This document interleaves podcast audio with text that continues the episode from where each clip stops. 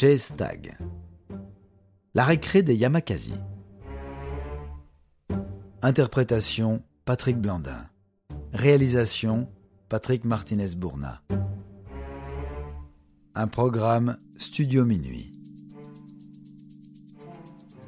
Nous l'avons évoqué précédemment, la plupart d'entre nous ont joué à chat étant petits. Dans la cour d'école, par exemple, on s'amusait à se poursuivre, l'un de nous devant toucher un autre enfant. C'est le principe du chat et de la souris.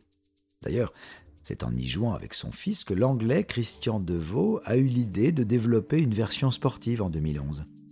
Avec l'aide de son frère, il multiplia les tests et codifia les règles jusqu'à aboutir en 2016 au premier événement majeur, la première édition du World Chase Tag.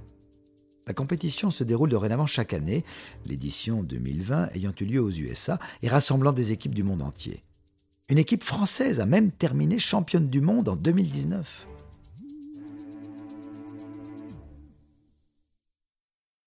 Aussi insolite que cela puisse paraître, il existe même des championnats nationaux. En France, le Chase Tag est rattaché à la fédération de parcours. Logique quand on voit les images des matchs. En effet, le duel a lieu dans un carré de 12 mètres par 12 mètres doté de différents équipements rappelant le mobilier urbain, que le chat et la souris doivent esquiver, enjamber, grimper, etc. Chaque manche dure 20 secondes seulement, et l'intensité détonne. Les athlètes glissent, sautent, sprintent. Agilité, cardio et tactique sont à l'ordre du jour. De plus, chaque terrain étant modulable, la diversité offerte par les différents obstacles est infinie. Chaque équipe comporte 5 joueurs et le match s'organise en 16 manches de 20 secondes, chacun jouant tour à tour le chat puis la souris face à un adversaire et ainsi de suite. À chaque fois que la souris termine un round sans avoir été touchée, elle inscrit un point pour son équipe.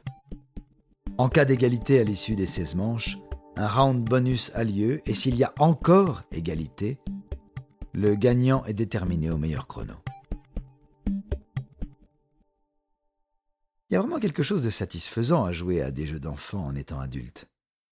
L'originalité provient ici surtout de la dimension athlétique hors norme employée pour réaliser ce qu'à l'époque on faisait un goûter à la main et la nez.